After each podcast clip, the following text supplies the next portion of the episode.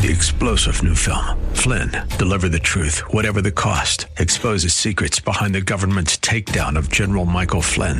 Flynn knew what the intel world had been up to. He ordered the first audit of the use of contractors. This set off alarm bells. He told the truth. He was the most dangerous person for Donald Trump to hire. They had to get rid of Flynn. Flynn, deliver the truth, whatever the cost. Available now. Watch it today. Go to salemnow.com. Salemnow.com.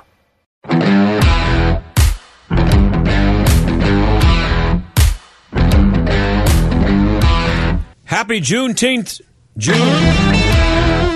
Juneteenth. Tough getting that out. Yeah, the big guy made it official just a little while ago when he signed a law that declares June 19th uh, or Juneteenth a federal holiday. He actually gave for him, for him, a spectacularly good speech. He didn't fall asleep. He didn't trip over words on the teleprompter. He didn't yell at anybody. So he, he said a lot of nice things too. But he also managed, as everybody expected he would, um, to take advantage of the ceremony and make some political points. He said that the promise of equality would not be fulfilled, quote, so long as the sacred right to vote remains uh, the sacred right to vote remains under attack. That got applause from the audience. And then he said, We see this assault from restrictive laws, threats of intimidation, voter purges, and more. So he states as a fact that the right to vote is under attack. That's what he says in the speech, which uh, is a debatable issue uh, outside of the Democratic Party, but that's called politicizing an event. So he made sure to get a plug in for his goal of federalizing our elections. 14 Republicans in the House voted against this law to make it a national holiday, federal holiday, but, but the vote was unanimous in the Senate. So what's not to like about this? If you are black, this is a celebration of freedom, and it's also a celebration of freedom if you're not black. Come on, it's, it's the end of slavery. But what will June 19th or Juneteenth turn into? And is now a good time to be declaring it a national holiday? It would seem so uh, with the country being as divided as it is, but that's only if it's not used as a political football. Well, Project 21 is an organization made up of black conservatives, and that group uh, doesn't think that this is a good idea at all. And when we come back after the break, we're going to talk to somebody from that organization to find out why. And then in our second half hour, speaking of race, uh, we're going to have the author of a book called An Inconvenient Minority The Attack on Asian American Excellence and the Fight for Meritocracy. Asians are people of color too, and they have a major problem with a lot of what the government has been doing to them. Stick around.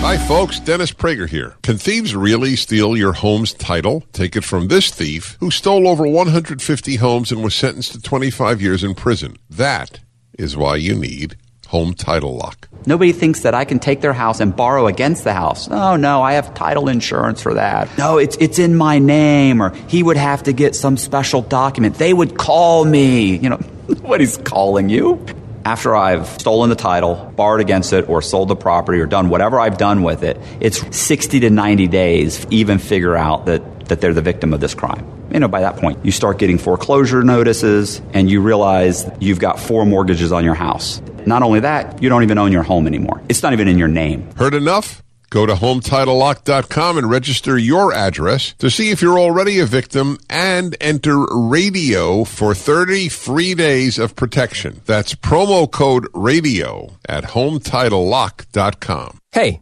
I'm Andy. If you don't know me, it's probably because I'm not famous. But I did start a men's grooming company called Harry's. The idea for Harry's came out of a frustrating experience I had buying razor blades. Most brands were overpriced, overdesigned, and out of touch. At Harry's, our approach is simple. Here's our secret. We make sharp, durable blades and sell them at honest prices for as low as $2 each. We care about quality so much that we do some crazy things, like buy a world-class German blade factory. Obsessing over every detail means we're confident in offering a 100% quality guarantee. Millions of guys have already made the switch to Harry's, so thank you if you're one of them. And if you're not, we hope you give us a try with this special offer. Get a Harry starter set with a five blade razor, weighted handle, shave gel, and a travel cover. All for just three bucks plus free shipping. Just go to harrys.com and enter 3388 at checkout. That's harrys.com, code 3388. Enjoy. Deb's constipation with belly pain, discomfort, and bloating kept giving her grief. She talked to her doctor to get some relief. Turns out Deb had irritable bowel syndrome with constipation or IBS-C, which was a start. Saying yes to Linzess helped her do her part. Linzess, or linaclotide, is a prescription medicine that treats IBS-C in adults. Linzess works differently than laxatives. It lets you have more frequent and complete bowel movements and helps relieve overall abdominal symptoms, belly pain, discomfort, and bloating. These symptoms were studied in combination, not individually. Do not give Linzess to children less than 6 and it should not be given to children 6 to less than 18. It may harm them. Do not take Linzess if you have a bowel blockage. Get immediate help if you develop unusual or severe stomach pain, especially with bloody or black stools. The most common side effect is diarrhea, sometimes severe. If it's severe, stop taking Linzess and call your doctor right away. Other side effects include gas, stomach area pain, and swelling. There could be more to your story with IBS-C. Talk to a doctor today. Say yes to Linzess. Learn more at linzess.com or call 1-800-LINZESS. Sponsored by AbbVie and Ironwood Pharmaceuticals. This is an urgent warning for any American with an IRA or 401k. Our federal debt is now over $28 trillion and growing faster by the second. What no one is telling you is the Fed is running out of ways to fight this growing burden. Inflation is the only way out.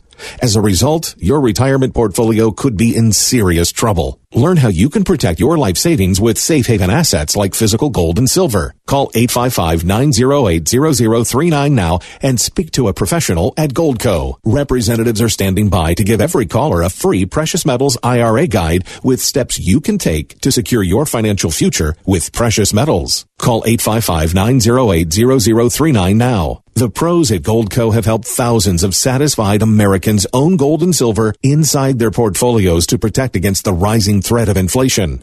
Pick up your phone now and dial 855-908-0039. Representatives are standing by. This is the John Steigerwald Show on AM 1250. The answer. On Tuesday, the Senate voted unanimously to make uh, Juneteenth a federal holiday. President Biden signed it into law just about an hour ago. Uh, it's June 19th, and it'll be officially known as Juneteenth National Independence Day. Just about everybody was feeling good about it. One group that's not, though, is Project 21, the Black Leadership Network. Derryck Green is a member of that organization and a commentator and columnist, and he joins us now. Derryck, thanks for coming on the show. Absolutely. Thanks for having me. So uh, Joe Biden gave a nice speech today. Uh, actually, a great speech for him. I know that it's a low bar, but it was a great speech for him. Just a little while ago, he gave it. And he talked about what a wonderful day today is because it made the end of slavery a federal holiday. What what could go wrong with that? well, there's a number of things that could go wrong. I think one, I think we should we should all, as Americans, celebrate the fact that we are one, acknowledging a historical tragedy, and two, trying to make amends for it, recognizing it and, and, and trying to make amends for it. What could go wrong with it is that, as we've seen since last summer, uh, racial justice activists, uh, you know, are, are akin to use certain certain uh, ideas, thoughts, attitudes, behaviors, even holidays, as tools to continue to bludgeon fellow uh, white Americans uh, for racism, trying to tie them to uh, historical white supremacy and and you know basically adjudicating them guilt by association. And so I think that's one of the things that at least I personally was uh, apprehensive about making this a national holiday. Is just it's it's just another tool for for people on the other side to simply say, let's throw this racism thing back in your face. And and I think it does a lot to separate us more than it does to bring us together. Uh, your organization, Project 21, in a release yesterday said, uh, quote, Project 21 members who have supported the Juneteenth message of self improvement and opportunity for decades expressed concern about the upgrade and questioned the motives for it. Uh, President Biden did use his speech today to make some political points about voting rights and health care and maybe a couple other things. Is that why it's a problem? Uh, that's what you're talking about, the politi- politi- politicization of it? Yeah, that's exactly right. I mean, again, the, the push to make Juneteenth a national holiday came right after the national and international protests uh, following the, the, the killing of George Floyd uh, by Minneapolis police. And so we saw from the very beginning how it can be used not as a tool to unite, but to divide.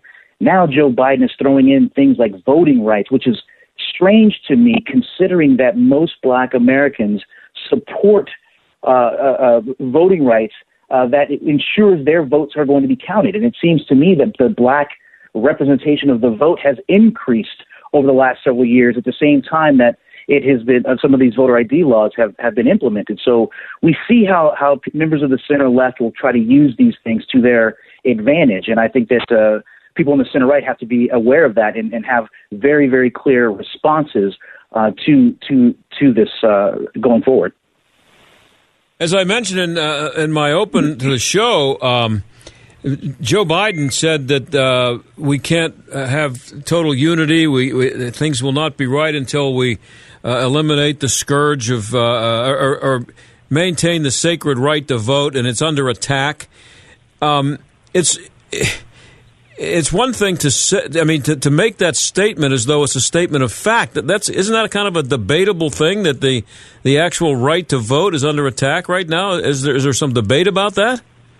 Well, I don't. I don't even think it's debatable because I haven't seen evidence that that that you know for for for him to say that. Where is the evidence that supports that that claim? Where is the evidence that's saying that they people want to ensure the integrity of the vote across multiple states is akin to Jim Crow 2.0? Where's the evidence to support that? Again, if we remember, if it were not for black women above the age of 55, President Barack Obama, the nation's first black president, wouldn't have been reelected in 2012. So every year that, that, that, a state comes out to try to ensure the integrity of the vote, the black representation goes up. So the evidence of for, for Joe Biden or anybody on the political left to say that the that voter integrity or, or blacks uh, access to the vote is being infringed upon, they have to provide data, and they haven't done that.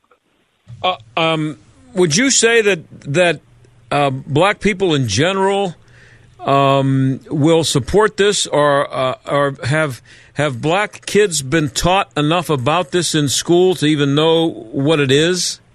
Because I, I, I, don't, I don't remember ever being taught. I'm not black, but I don't remember anything being taught about this when I was in school. No, and that's the thing. I think that that one, uh, our schools don't teach much more. Uh, they teach you what to think, not how to think. So one, this isn't, isn't being taught. Fortunately for me, I was I was taught this at a very early age. My father is from Texas, and so every summer we would go to Texas. We would celebrate this particular event. But again, there's a lot of people, a lot of Americans, regardless of their color, that that, didn't know about the Tulsa race riots. And so I think it's a good thing for us to discuss these things because it's not, we don't want to look at it so narrowly as to say that it's just black history. It is black history as a part of American history. So I think that by having this as a, as a federal holiday, again, I, I'm agnostic about it because of what I stated earlier. It does, it, it can prove useful to teach you know, American blacks, particularly children, what has happened in the past. Uh, so they have a better knowledge and, and, and, hopefully a better appreciation of what it means to be an American uh, going forward. Is enough taught to kids, black and white, when subjects like this are brought up? And, uh, you know, we could get into the, the discussion about the 1619 project and all that stuff.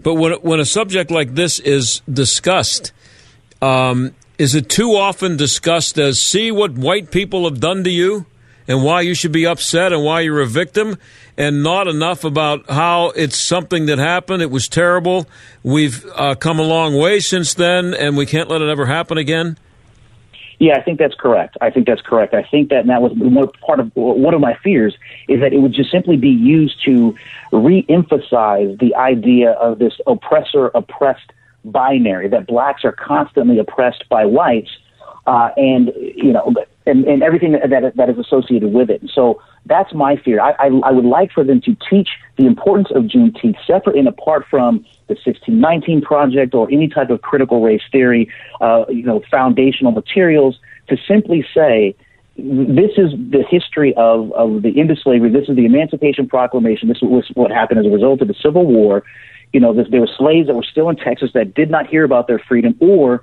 news about their freedom uh, was kept from them.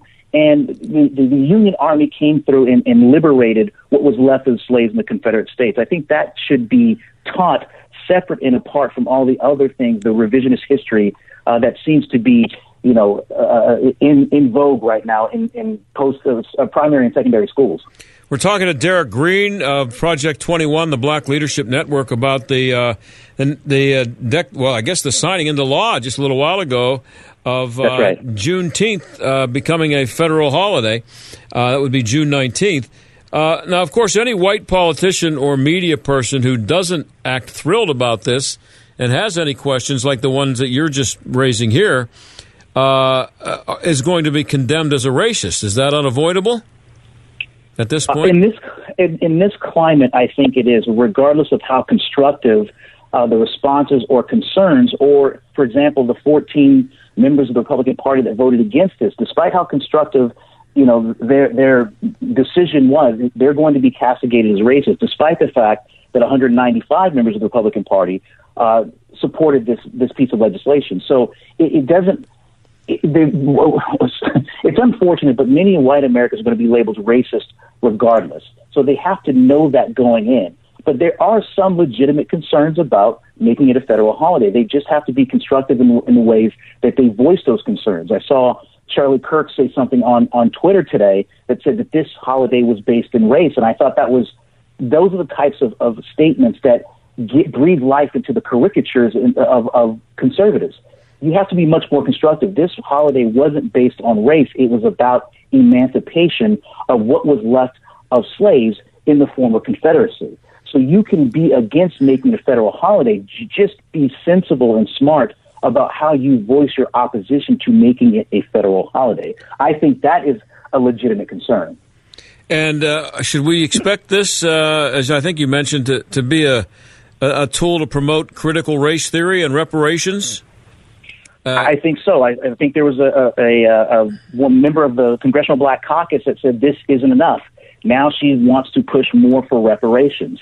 And so that again, these are these are legitimate concerns that Americans, regardless of color, can raise going forward about making this a federal holiday. Now the push is going to be on for reparations, and I'm sure before the summer is over or before the year is over, there's going to be much more talk about reparations and how that can manifest itself. Although I don't think reparations will be uh, given, uh, you know, as, as, as a result.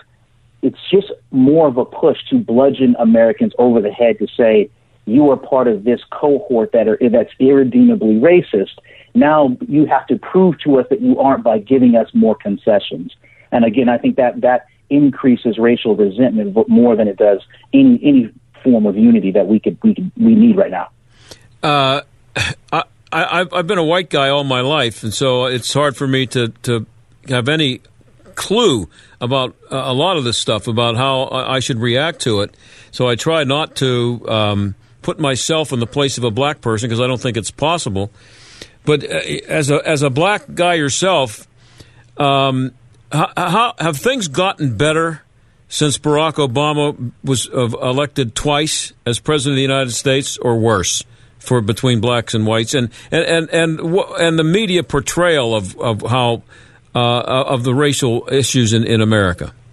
Yeah, I, I think that's the central key is the media portrayal because if you turn off the media, blacks and whites get along fine. It's just the big mouth activists, whether they're white or black, primarily in the middle class, that are trying to divide us even further. I mean, if you think about just since last year and this whole program, this agenda of defunding the police that has gained momentum in a number of states and a number of cities by big mouth racial activists goes directly against those blacks in neighborhoods that need much more of a police presence, who are ad- advocating for more of a police presence to keep them safe. So there's not only a, a, a differential between uh, you know those big mouths in the, in the middle class. There's there's a differential between you know racial black racial justice advocates that are in the middle class and the ones that are in the lower class who need more police protection to enjoy the same quality of life that others observe have the, and enjoy. Yeah, have the media because of what they focus on and, and what they haven't focused on uh, contributed to stereotypes and and inflamed things just because of the stories they choose to cover and the way they cover it. Yeah, that's that's that's. Listen, I've always I've always argued that uh, there's still an element of systemic racism in the country, just not as the way the left portrays it. I think it is uh, a form of racism to lower the standards and expectations of black Americans. When you start, you know, talking, uh, you know, shielding the description of, of, of a American black who, who commits a crime or uh, not, you know, going in as hard upon him as you would uh, another, uh, you know, American, regardless of race. You lower these standards, and what you end up doing is you start to create this perception that blacks are still second-class citizens when compared to their multi-ethnic American counterparts. This is what they're doing, and so I, I just people should turn off the news, you know, enjoy their lives because we get along better regardless of race in our day-to-day lives what they portray is what is the narrative that they want to perpetuate. But that narrative usually contradicts all of our lives uh, how we live. And actually, if you think about some of them, like Don Lemon and Patrisse Cullors, who's a, a founding member of Black Lives Matter, the narrative that they perpetuate differs from the very lives that they themselves live. So it's just a divide and conquer tactic that Americans should really realize uh, is, is, is, is intentional, uh, and we have to reject it uh, with all, with all the energy that we can. We're talking to uh, Derryck Green. He's uh, with the project with Project Twenty One, the Black Leadership Network, uh, and talking about uh, Juneteenth being declared uh, and signed into law uh, today as a federal holiday by President Biden. Joy Reid's on CNN telling people that kids are not told how bad slavery was.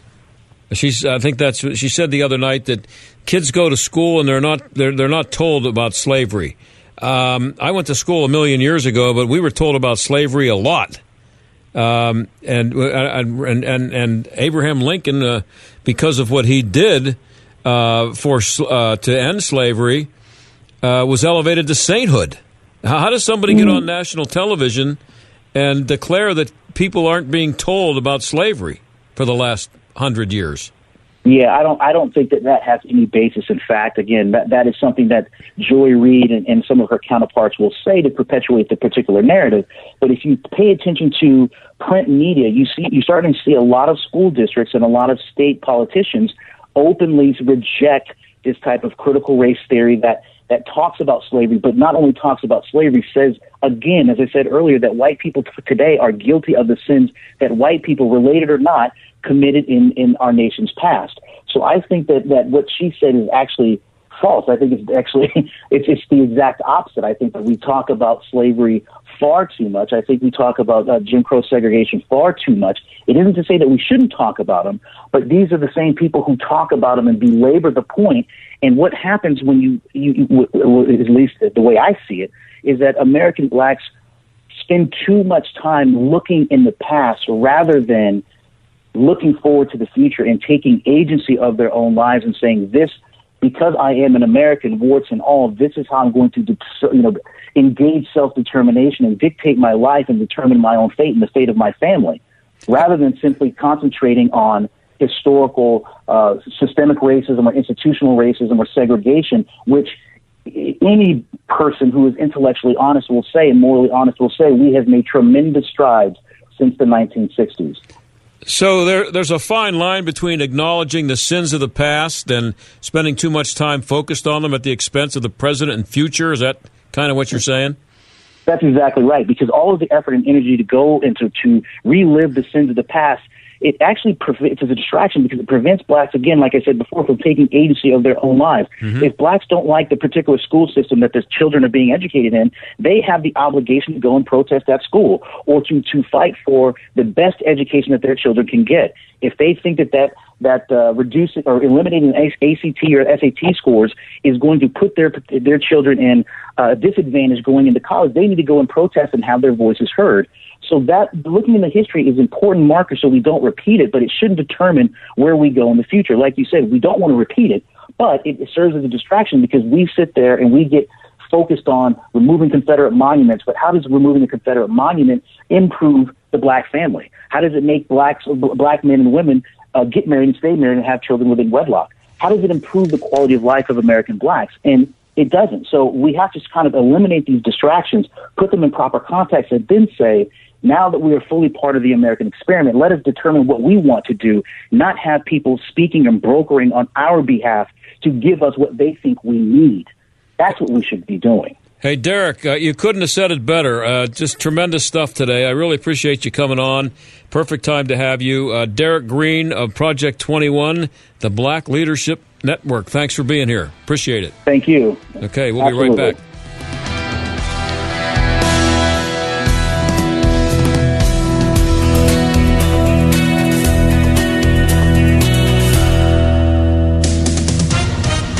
With SRN News, I'm John Scott. The Supreme Court has ruled in favor of a Catholic adoption agency that refuses to place foster children with same sex couples. Mat Staver is with Liberty Counsel. I'm very pleased to see that there is a continuing uh, dedication to protecting free exercise of religion under the First Amendment, and this is another example. The High Court says the city of Philadelphia ran afoul of religious protections when it severed its relations with the Catholic Social Services Agency. The U.S. is voting more than 3 billion to advance development of antiviral pills for COVID-19 and other dangerous viruses that could turn into pandemics. The pills would be used to minimize symptoms after infection. They're now in development and could arrive by year's end. On Wall Street, stocks remain mixed. The Dow is down 253 points, the Nasdaq up 122. This is SRN News.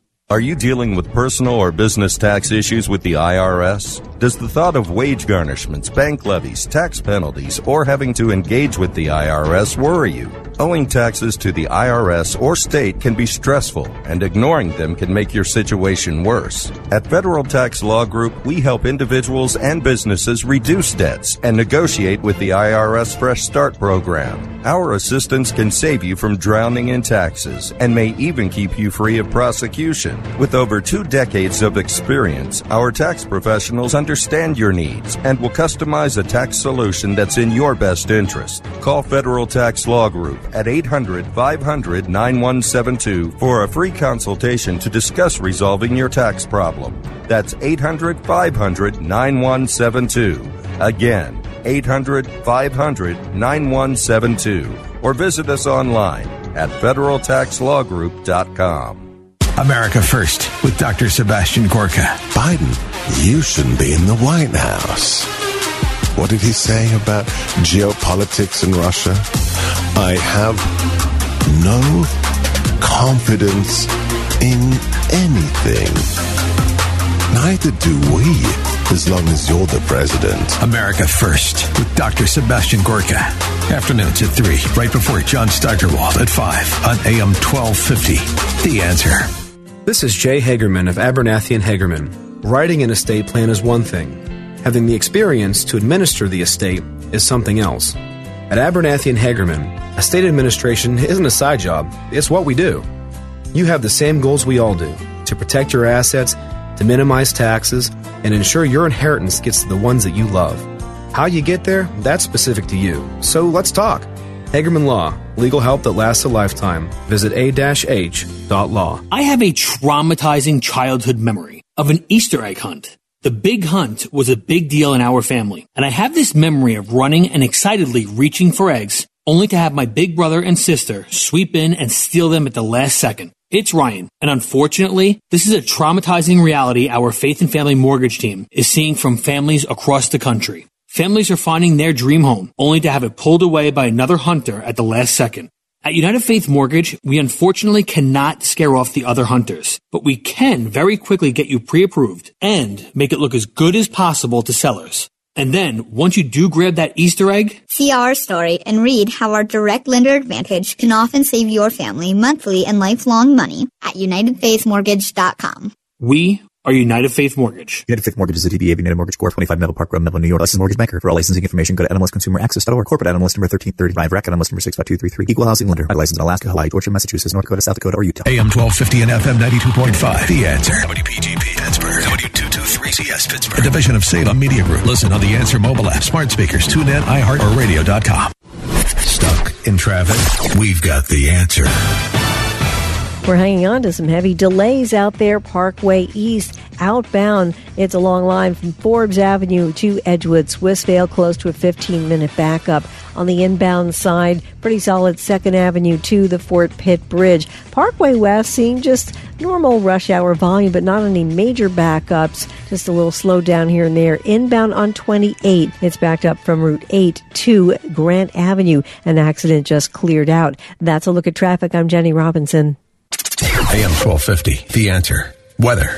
We'll see partly cloudy skies for tonight with a low of 59. Variable cloudiness tomorrow with a thunderstorm in the afternoon. Tomorrow we'll see a high of 81.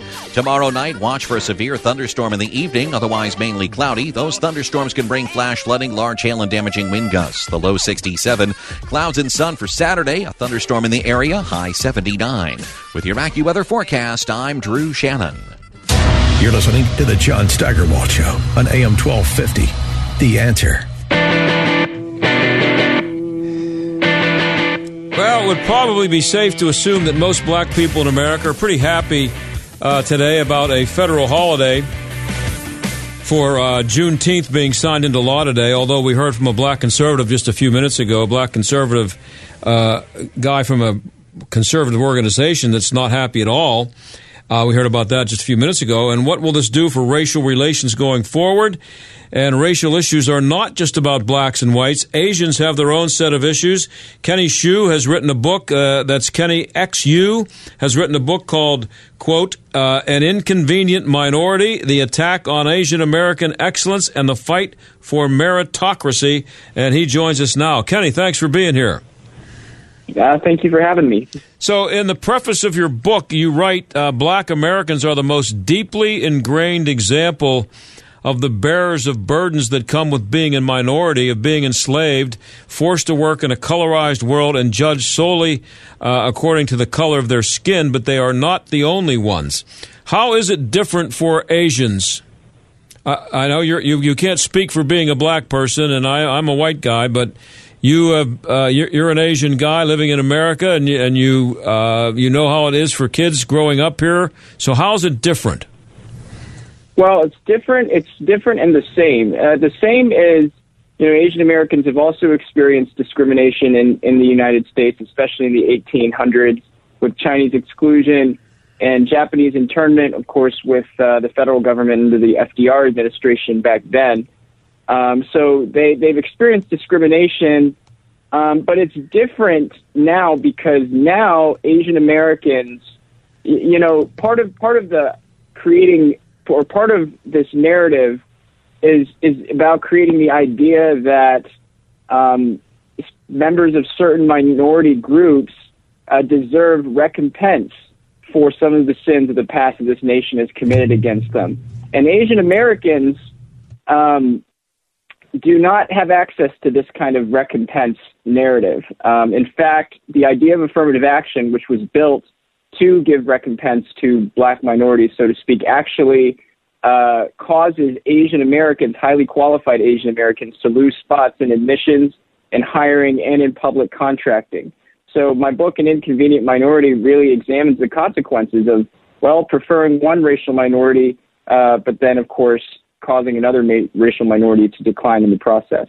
So uh, it all gets back to just not doing or acting or judging uh, anything or anybody based on the color of somebody's skin. Yeah, you know, pretty and, simple. Sorry, yeah, it's it's pretty simple. I, I would say, I would say, what we allow in our system in America today, when we allow race preferences in admissions, which we do, by the way, universities are allowed to discriminate on the basis of race in the admissions process, usually for a certain diversity reason or one reason or another. We're basically, you know, asking universities to give preferences for somebody less qualified than another person. And, you know, I, think that's wrong. I think that America and admissions really should be a meritocracy, and I think that's beneficial for all racial groups, uh, as I argue in my book.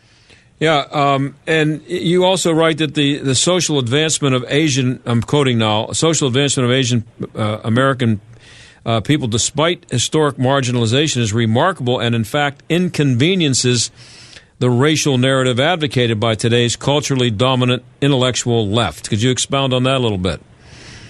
Mm-hmm. So, Asian Americans, like I've just explained, have experienced institutional discrimination in this country, but regardless, they have been able to achieve in, in American society. And this is a story that should be celebrated. They have, uh, you, in one generation, you have Vietnamese Americans who come here who 80% of them don't even know English. And within one generation, their kids churn out bachelor's degrees at a higher rate than even white Americans in this country. This is an example of the American dream doing its work.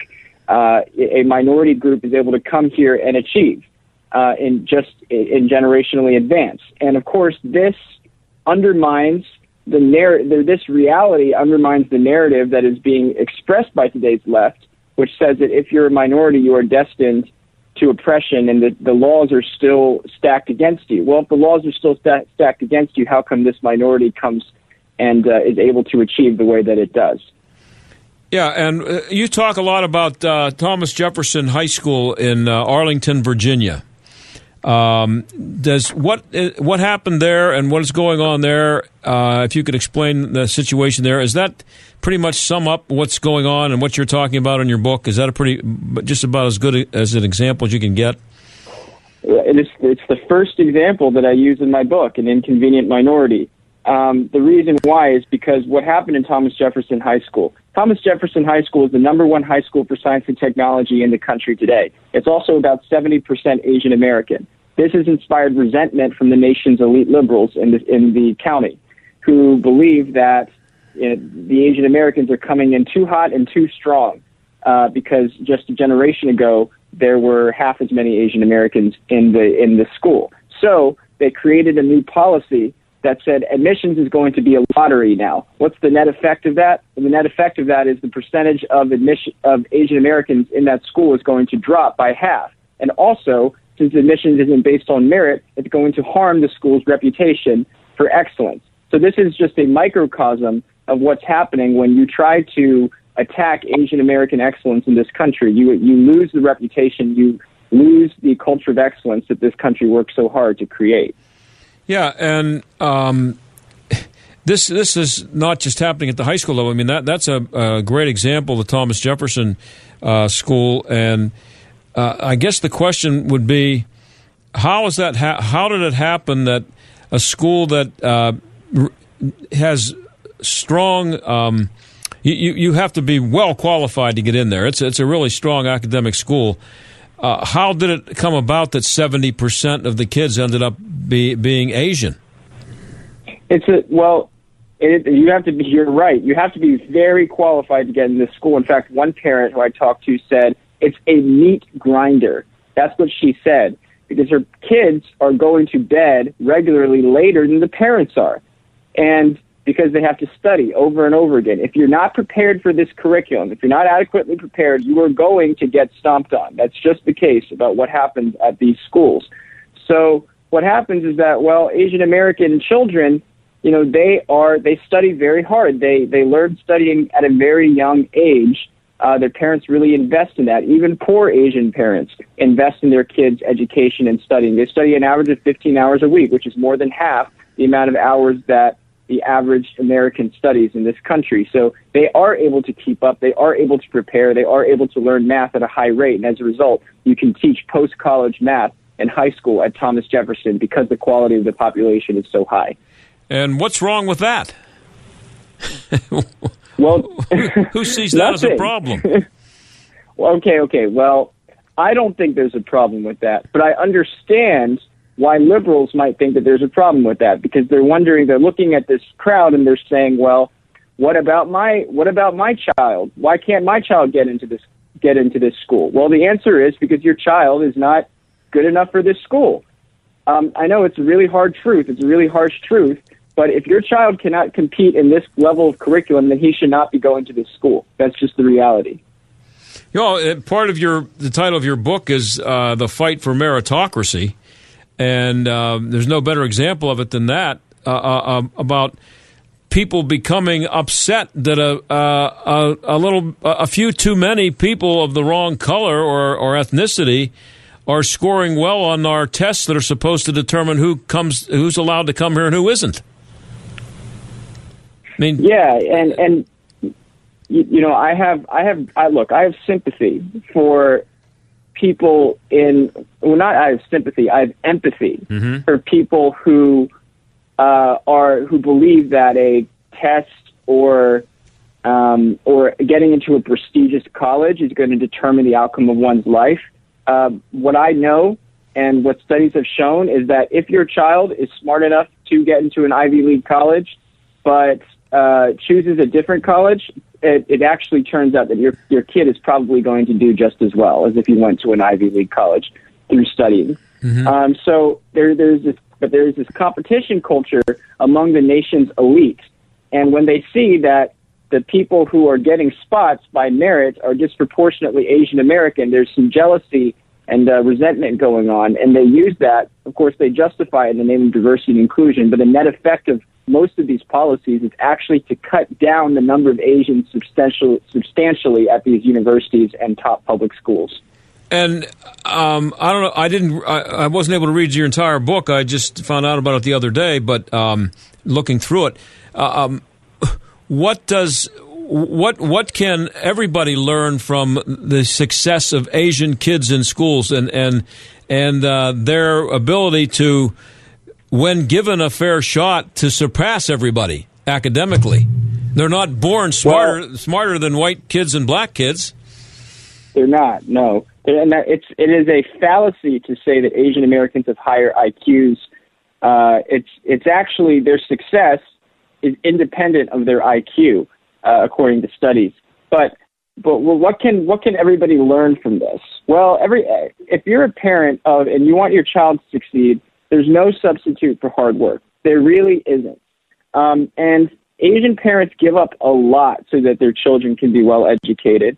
Um, you know, they they they give up sleepless nights sometimes.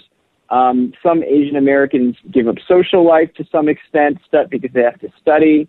Um, everything in life is about trade-offs. You know, if you want your child to be really academically successful and really rigorous and able to compete in that playing field, you know, you you have to consider putting your kids uh, or or parenting your kids in a way that allows them to experience the best fruits of their education. There's really no way around it. Here's a couple of paragraphs I want to uh, read uh, under the heading of uh, What Asians Stand to Lose. Asians are in a unique position of having the meritocratic spirit pushing them to advance flattened by diversity ideology, which is then propped up by the economic class for its use. Through the example of Asian success they face the diversity double standard, but this also puts Asians in a position to use this experience to speak out for truth, truth so politically incorrect to articulate, most would lose their careers over it, but to allow diversity ideology to fester within a company is to ask for its eventual death and in due course the death of the country. That's a couple of strong paragraphs there, Kenny. well, think about it this way why are our companies so competitive? Why are our businesses, our universities so competitive? Because they admit they hire the best people, they train the best people so that they can use the best opportunities out of those best people. You know, we used to believe that Harvard and Yale produced the best people. That's why we had people recruiting from Harvard and Yale. Now it has become apparent that Harvard's system of admissions is so self serving that it no longer recruits simply the best people but it actually discriminates against the best people to make room for minorities, to make room for uh, specifically black and Hispanic minorities, to make room for privileged legacy kids, to make room for children of donors, which make up 10% of Harvard's class. Look, if you are a system where you keep doing this and allow diversity and inclusion to overtake meritocracy in your admissions and hiring process, you are asking for the slow death, perhaps faster than you think, of your company and of your organization. We are talking to Kenny Xu, and that is spelled X U. He's the author of An Inconvenient Minority The Attack on Asian American Excellence and the Fight for uh, Meritocracy.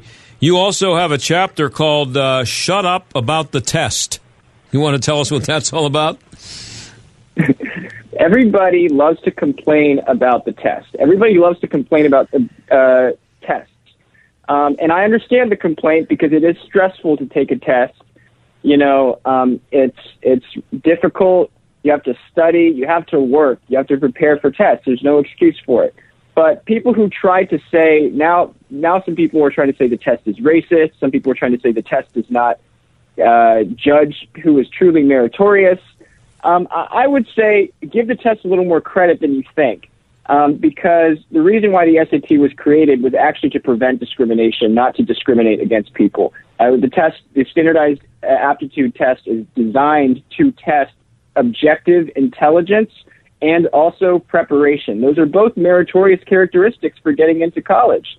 Um, and actually, was designed to eliminate the role of dis- discrimination. You know, you're not you're not being asked to uh, you know, uh, look at or to, to study Western history or Western thought or white supremacy or anything like that. You're being asked to study math and you're being asked to study English. You know, those are not white supremacist instruments of our nation. Those are instruments designed to be standardized. And so before you get, get all up in arms about the test, understand its value and understand why you use it to judge people. You have a, a chapter called The Effing Test. Uh, a couple letters left out yeah. there. Tests are a big thing. tests tests are a big thing. Um, you know, I, I tell the story. I tell this story in in my book. In Stuyvesant High School and the specialized high schools in New York City. Stuyvesant High School is the top high school in New York City.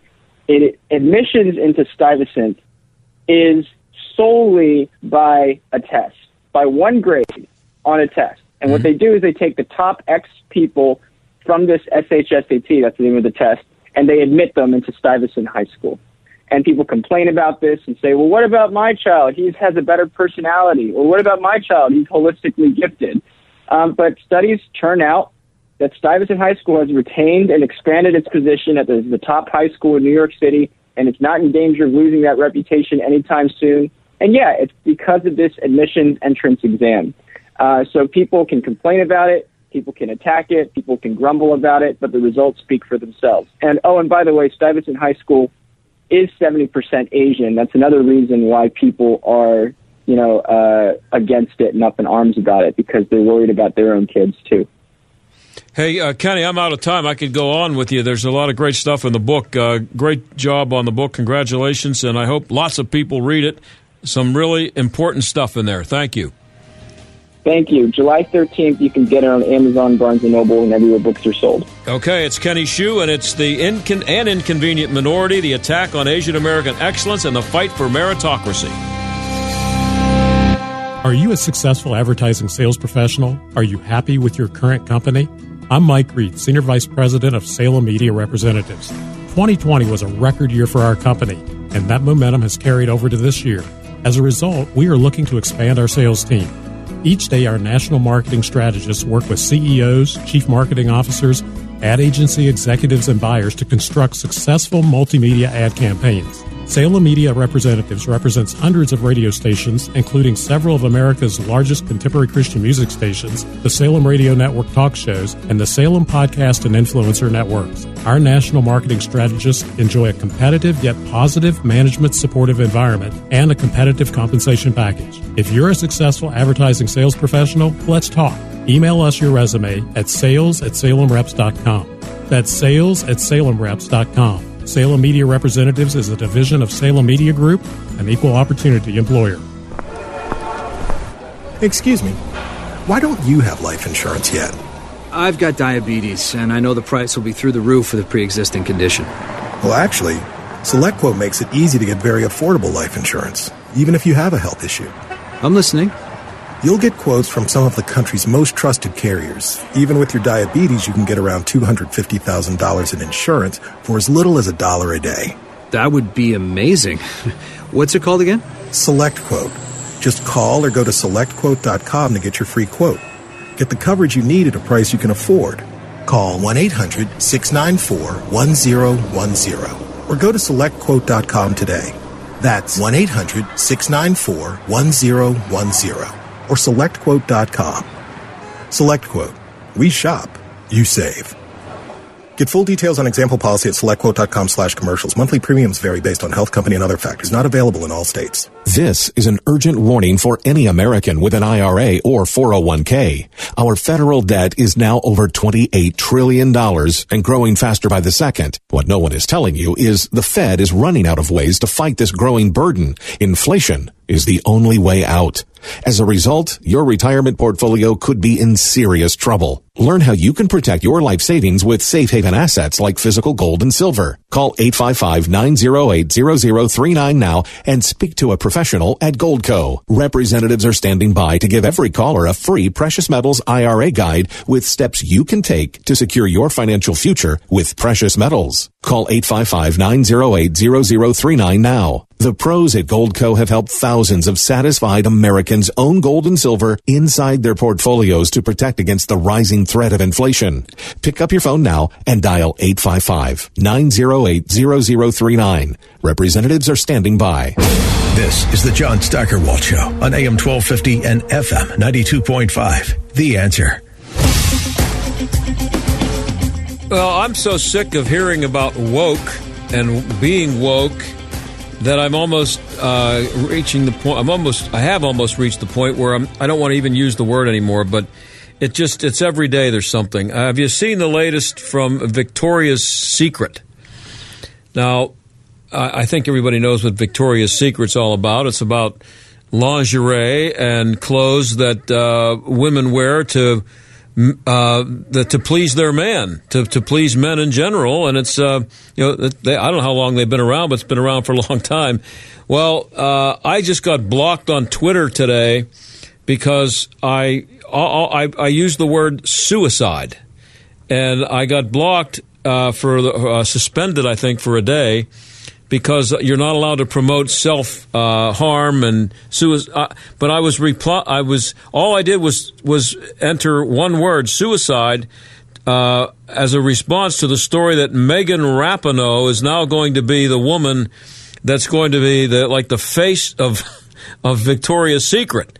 Uh, unless they're trying to promote birth control, I, I, don't know what you know. I don't. I don't know why they think that's a good idea, but um, they, they they came out with some kind of ridiculous statement that they this, our, our, focus has been too much on men and, and, and pleasing men with our outfits, and now we're going to start start focusing on uh, pleasing uh, and appealing to women. Well.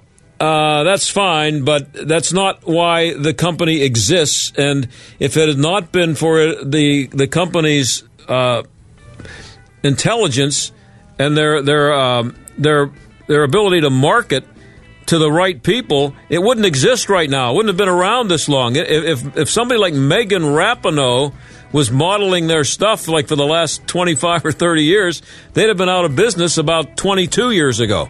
So that's the latest. Victoria's Secret down the toilet. And as I said on Twitter, suspended or not, economic suicide. Have a nice time. Talk to you tomorrow. John Steigerwald Show is a production of The Answer Pittsburgh and Salem Media Group.